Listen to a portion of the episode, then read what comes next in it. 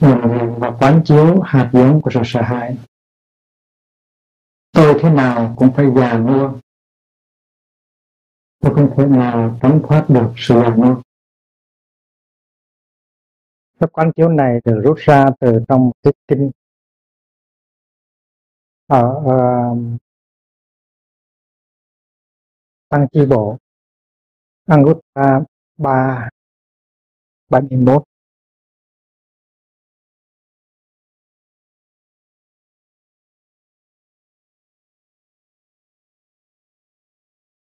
tôi thế nào cũng phải già. Đây là một cái sự thật. Là một sự thật có tính cách phổ biến, có tính cách chắc chắn. Nhưng mà hầu hết chúng ta đều không muốn công nhận. Hỏi chúng ta đều muốn không nghĩ tới nó. Đức Thế Tôn có nói rằng là mình cần phải nhắc lại cho mình cái sự thật đó. Và khi mình nhắc lại cho mình cái sự thật đó thì tự nhiên có một con đường đó nó hiện rõ ra trước mặt mình.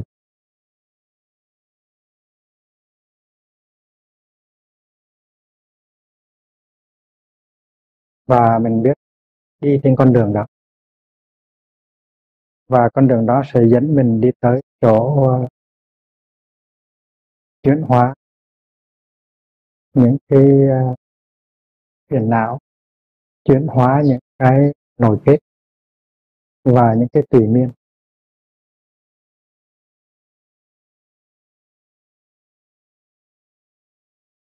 Trong nhiều kinh đức thế tôn có nói rằng hồi còn trẻ đó, ngài cũng có cái sự quên lãng như vậy. Ngài có một cái sự, gọi là kiêu mạn về tuổi trẻ của ngài hồi còn 16, 17, 18, 20 tuổi Siddhartha rất là tự hào về cái tuổi trẻ của mình.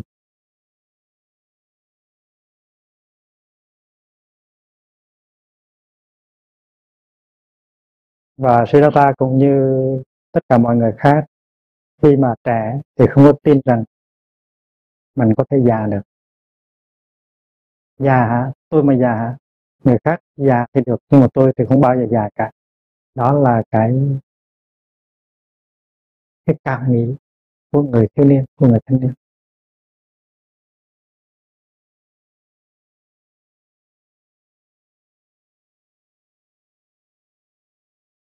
Đức Thế Tôn nói rằng hồi còn trẻ, tôi cũng có cái sự kiêu mạn về tuổi trẻ của tôi.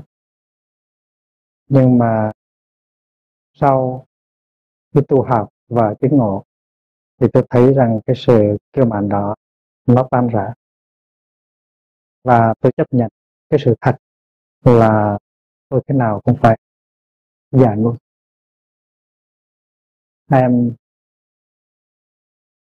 of the nature to grow old.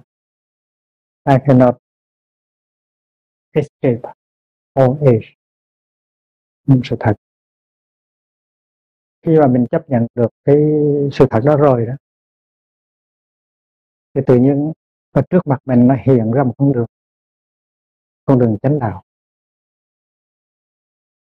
Mình biết rằng mình thế nào cũng phải già và vì vậy cho nên mình buông bỏ hết tất cả những cái phù phiếm những cái ngông cuộc những cái dài dột và tôi trẻ thường phí cái tâm lực và cái thân lực vào những cái phù phiếm vào những cái ngông cuồng và những cái dài dục mà không biết. Tại vì tôi trẻ bị bị uh, chói lòa với cái cái niềm mê tín là mình sẽ không bao giờ già hết. Già là để cho người khác. Cho nên khi mà đọc lên câu này và chấp nhận được nó như là một sự thật. Hay là một sự thật rất khoa học, rất là phổ biến, rất là tự nhiên. Thì mình sẽ thấy con đường đó hiển hiện. Và trong kinh tăng chi bộ 371 Đức Thế Tôn nói rằng khi mà chấp nhận và nhớ được điều đó thì tự nhiên con đường nó hiện ra trước mặt, con đường chánh đạo. Nghĩa là con đường nó chỉ cho mình biết cái gì nên làm và cái gì không nên làm. Tất cả những gì phù phiếm tất cả những cái gì ngông cuồng, mình đều buông bỏ hết. Nó không có làm mình mất thì giờ, mất cái tâm lực, mất cái sinh lực của mình nữa. Và cái năng lực của tuổi trẻ được sử dụng vào những cái hành động nó đưa tới sự lợi ích, chuyển hóa và hạnh phúc cho cho bản thân và cho những người xung quanh và vì vậy cho nên khi mà đọc câu này thì chúng ta phải có đủ thì giờ để quán chiếu, để thấy được cái sự thật đó. Tại vì nếu chúng ta nhìn xung quanh thì chúng ta thấy sự thật đó. Xung quanh ta có những người già, xung quanh ta có những người mới đây và đang còn trẻ mà bây giờ đã già. Và chính bản thân của ta cũng đã già. Và ta phải chấp nhận cho được như là một cái thực tại, như là một cái sự thật, chứ không phải là một lời tuyên bố. Tại vì nhiều người trong chúng ta chấp nhận cái câu nói này như một sự tuyên bố. Theo cái logic, theo cái luận lý học, thì người nào cũng phải già cả và khi chúng ta đọc câu này, chúng ta không nên đọc như là một câu luận lý học. Chúng ta nên đọc như là một cái sự thật. Và ta phải chứng nghiệm được sự thật đó ngay trong khi đọc. Và chúng ta có thể để ra 5 giây 10 giây 20 giây để cái sự thật đó nó thấm vào trong xương thịt của chúng ta. Chứ không phải là chỉ nói lý mà thôi. Cố nhiên là mình sẽ thì phải già. Nói như vậy tức là nói lý.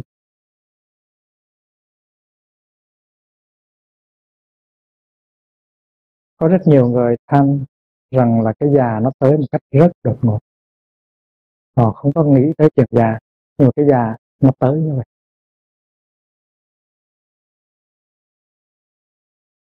Phút chốc đầu đã bạc. Thiền sư mạnh giác nói là lão tùng đầu thượng lai. Tức là cái già nó từ trên đầu mình nó tới.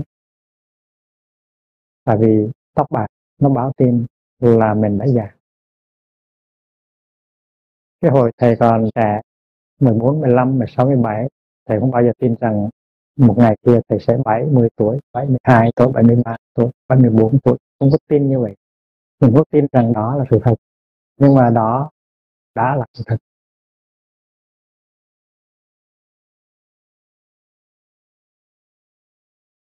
Đức Thế Tôn dạy, khi mà mình chứng thực điều đó như là một sự thật thì tự nhiên con đường nó hiển hiện ra trước mặt. Con đường đạo, con đường của cái sự, của trí tuệ. The path of wisdom nó hiện hiện ra.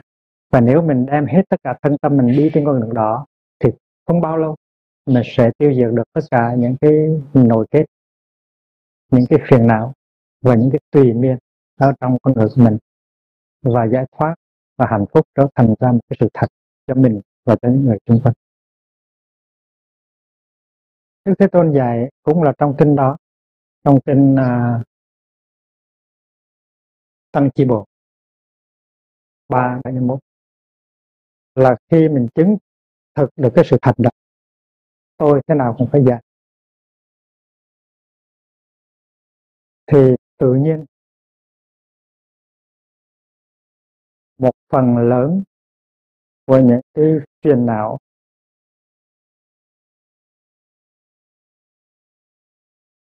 Của những cái phủ phiếm, của những cái ngông cuồng, nó sẽ được tiêu diệt. Ngài nói rằng ít nhất một phần lớn của những cái đó nó sẽ tiêu diệt. Khi mà mình đọc lên cái sự thật đó và chứng nghiệm cái sự thật đó, tôi thế nào cũng phải già tôi không thể nào tránh thoát được cái sự già nữa tôi thế nào cũng phải bệnh. Tôi không thể nào tránh thoát được cái bệnh. Bệnh cũng là một cái sự thật phổ biến. Đó là sự thật cho mình và là sự thật cho tất cả mọi người. Đức Thế Tôn cũng có nói trong nhiều kinh khác là ngày xưa Ngài cũng có cái sự kiêu mạn về sức khỏe của Ngài. Siddhartha là một người, một trong những người có sức mạnh.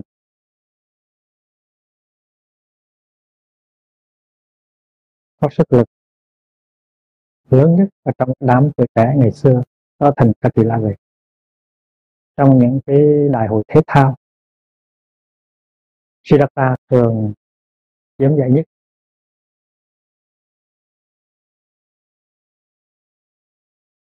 và ai cũng mong ước có được cái sức mạnh của Siddhartha. Và trong đó có Devadatta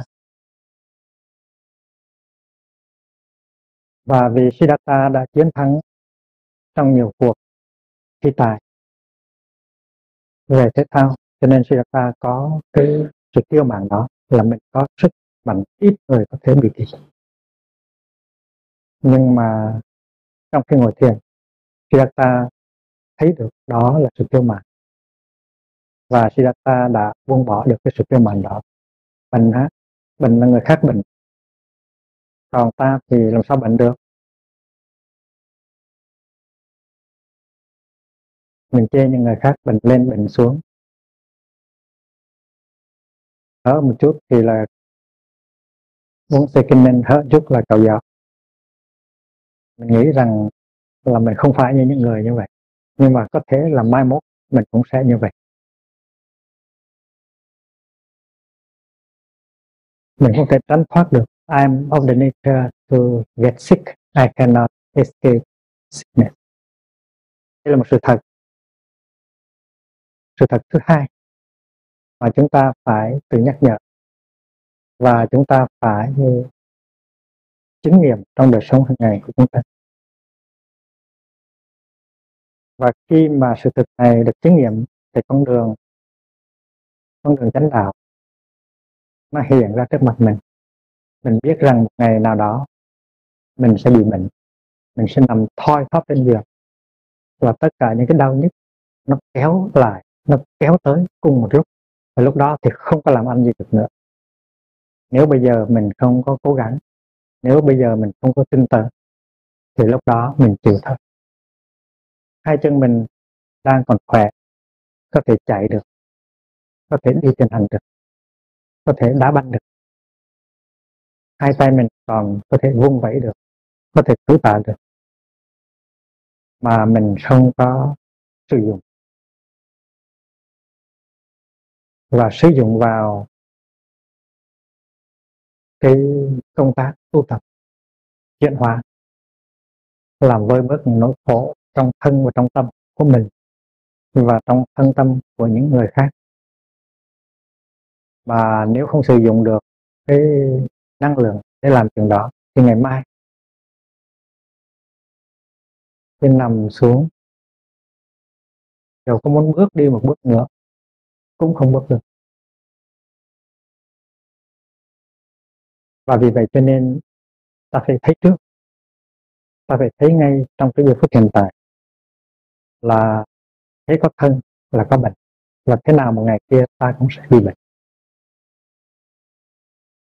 Và tự nhiên cái kiêu mạn về sức khỏe, cái arrogance về cái về cái sức khỏe, cái health của mình nó sẽ tiêu tan và do đó con đường nó hiện ra trước mặt. Mình biết sử dụng thời giờ, mình biết sử dụng năng lượng mình để để để làm cái việc mình cần làm. Mà mình không có bị cuốn đi bởi những cái phù phiếm và điên rồ. Nó làm tàn hoại cái thân và cái tâm của mình. Cái gì đáng làm và cái gì không đáng làm, cái đó được trình bày rõ trong cái con đường nó hiện ra trước mặt. Tôi thế nào cũng phải chết tôi không thể nào tránh thoát được cái chết. I am of nature to die. I cannot escape death. Đây cũng là một sự thật phổ biến, sự thật thứ ba.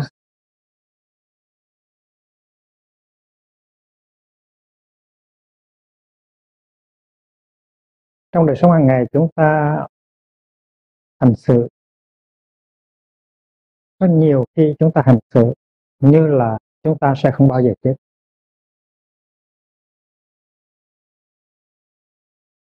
We behave we act as if we will never die. Nếu chúng ta có trách niệm, chúng ta biết quán chiếu, chúng ta sẽ thấy cái điều đó. Chúng ta làm như là chúng ta sẽ không bao giờ chết hết. Vì chúng ta chúng ta có cái ảo tưởng rằng chúng ta không bao giờ chết hết, cho nên chúng ta mới làm như vậy. Chúng ta mới nói như vậy.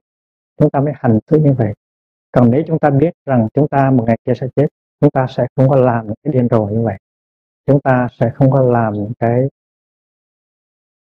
lố lăng.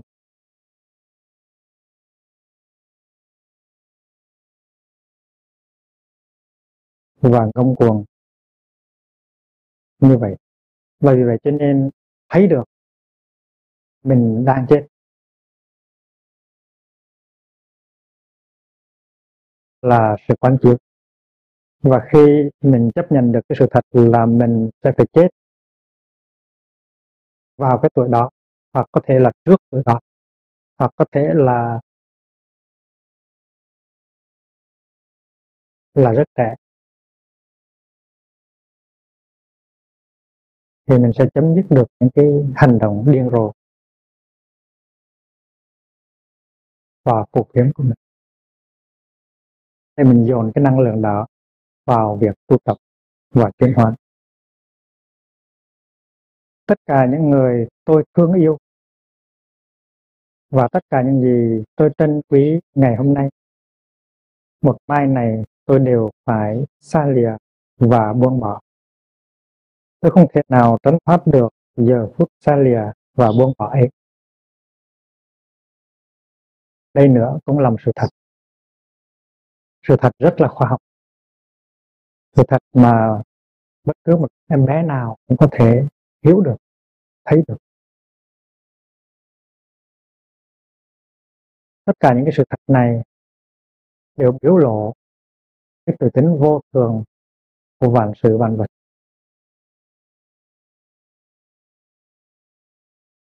Tuổi trẻ, nó sẽ trở thành già nua sức khỏe nó sẽ trở thành ra bệnh tật cái sống ngày hôm nay, nó trở thành ra cái chết ngày mai.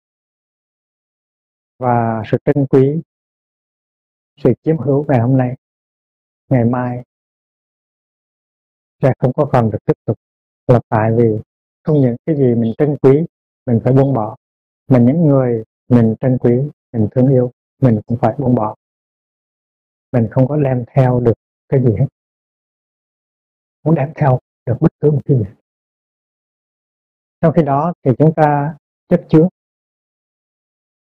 Ngày nào cũng chất chứa accumulation. Chúng ta chất chứa tiền bạc. Chúng ta chất chứa kiến thức. Chúng ta chất chứa danh vọng. Chúng ta chất chứa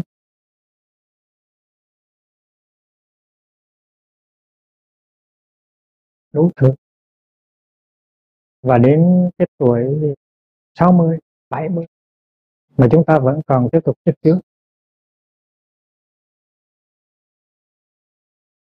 chất chứa kiến thức. Chất chứa tiền bạc. Chất chứa danh vọng. Chất chứa sách vở. Chất chứa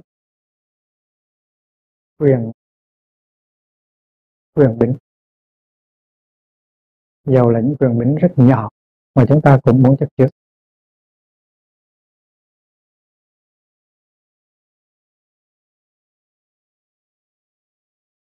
Và chúng ta biết rằng những cái đồ vật đó, những cái hình ảnh đó,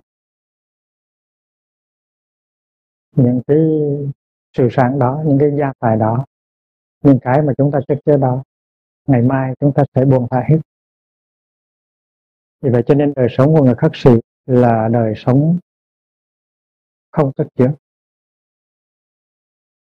người khắc sĩ theo cái pháp và luật của đức thế tôn chỉ dạy, chỉ có quyền có ba cái áo, một cái bình bát, một cái dụng cụ để lọc nước và một cái tấm và cụ ni là để trải ra mà ngồi.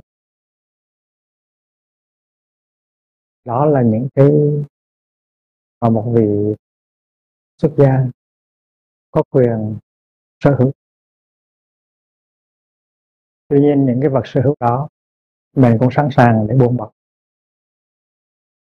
Và Đức Thế Tôn thường nói rằng là những cái gốc cây mà mình ngồi hay là mình nằm ngủ mình cũng đừng nên nối tiếc nó. Mình có thể ngủ hay là ngồi ở dưới bất cứ một gốc cây nào chứ không phải là chỉ cái gốc cây đó thì mình mới hạnh phúc. Chứ không, không phải là chỉ dưới gốc cây đó thì mình mới hạnh phúc. Bởi vì vậy cho nên phải sẵn sàng buông bỏ. Nếu mình buông bỏ hôm nay không được thì tới cái giờ phút đó buông bỏ rất khó và mình sẽ đau khổ vô cùng. Cái giờ phút mình bắt buộc phải buông bỏ nếu chúng ta thực tập buông bỏ được ngày hôm nay, thì chúng ta thấm thơi ngày hôm nay, chúng ta có hạnh phúc ngày hôm nay. Còn nếu chúng ta không buông bỏ được hôm nay, thì ngày mai phải buông bỏ. Thì ngày mai sẽ rất đau khổ. Mà không phải là chỉ ngày mai mới đau khổ, chúng ta đau khổ ngay ngày hôm nay. Tại vì chúng ta không có cái khả năng buông bỏ ngay trong ngày hôm nay. Chúng ta thấy có những người già rồi. Rất già. Mà vẫn bón phèn. Vẫn keo kiết vẫn tiếp tục góp nhặt. Và tích trữ. Rất là tội nghiệp đâu có phải những người đó, họ không có trí tuệ để thấy rằng chỉ nổi trong ba tháng hay là sáu tháng nữa họ sẽ buông bỏ hết. Nhưng mà cái sự góp nhặt cái sự tích trữ nó trở thành ra một cái thói quen một cái tập khí. Và vì vậy cho nên người đó suốt đời đi tìm hạnh phúc ở chỗ chất chứa và tích trữ. Và ba tháng trước khi chết tập khí đó nó cũng vẫn còn mạnh như thường không có buông bỏ được.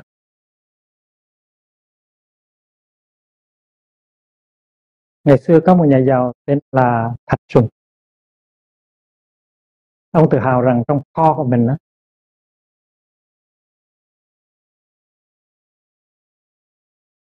nó có đầy đủ hết tất cả những cái mà trong kho đồn của vua nó có. Ông tự hào rằng vua có bao nhiêu vàng bạc châu báu thì ông cũng có bấy nhiêu vàng bạc châu báu có thể là nhiều hơn nữa. Và vua nói anh có chắc là cái kho của anh giàu hơn cái kho của vua không? Thì ông ta cam kết rằng con có thể đánh cuộc được nếu mà trong kho của nhà vua có được cái gì mà trong kho của con không có, thì con sẽ giao hết tất cả tài sản cho vua, con chịu thua. Đó là một cái khiêu mạng về sự giàu có thì lúc đó dưới sự chứng minh của các quan đại thần, vua mở ra một cuộc so sánh. Và quả nhiên là cái gì ở trong kho của vua có hết thì trong kho của thạch sùng cũng có. Nhưng mà cuối cùng thì trong kho của vua có một cái mà thạch sùng không có ở trong kho. Đó là một cái nồi bể. Và cái nồi bể đó có thể đem ra kho tương kho chào được. Thì những ông quan ở trong triều đình, họ biết luật nhiều lắm. Họ nói rằng ông đã cá với vua. Rằng những cái gì vua có và ông không có thì ông phải đưa hết cả gia tài. Cho nên mấy ông quan đó nhất là mấy ông quan bồ lại đó minister of justice đem cái đó ra. Trong kho của vua có một cái một cái tách có cái, cái nồi bệ bằng quần đất và với cái nồi bệ đó tuy là nấu canh không được nhưng có thể đem ra để mà kho kho một vài con cá kho một ít chao với tương được. Thì họ đưa cái luật đó ra thì thạch sùng bắt buộc, bấm bụng, phải nhường hết tất cả tài sản cho vua. Và thạch sùng chết vì oan ức ngay trong lúc đó và đầu thai là một con thằng lằn. Và đi đâu cũng chắc lợi. Tiếc quá tiếc quá tiếc quá. Và cái con thạch sùng, tức là con à, lê gia là hầu thân của anh chàng thạch sùng ngày xưa. Tiếc quá.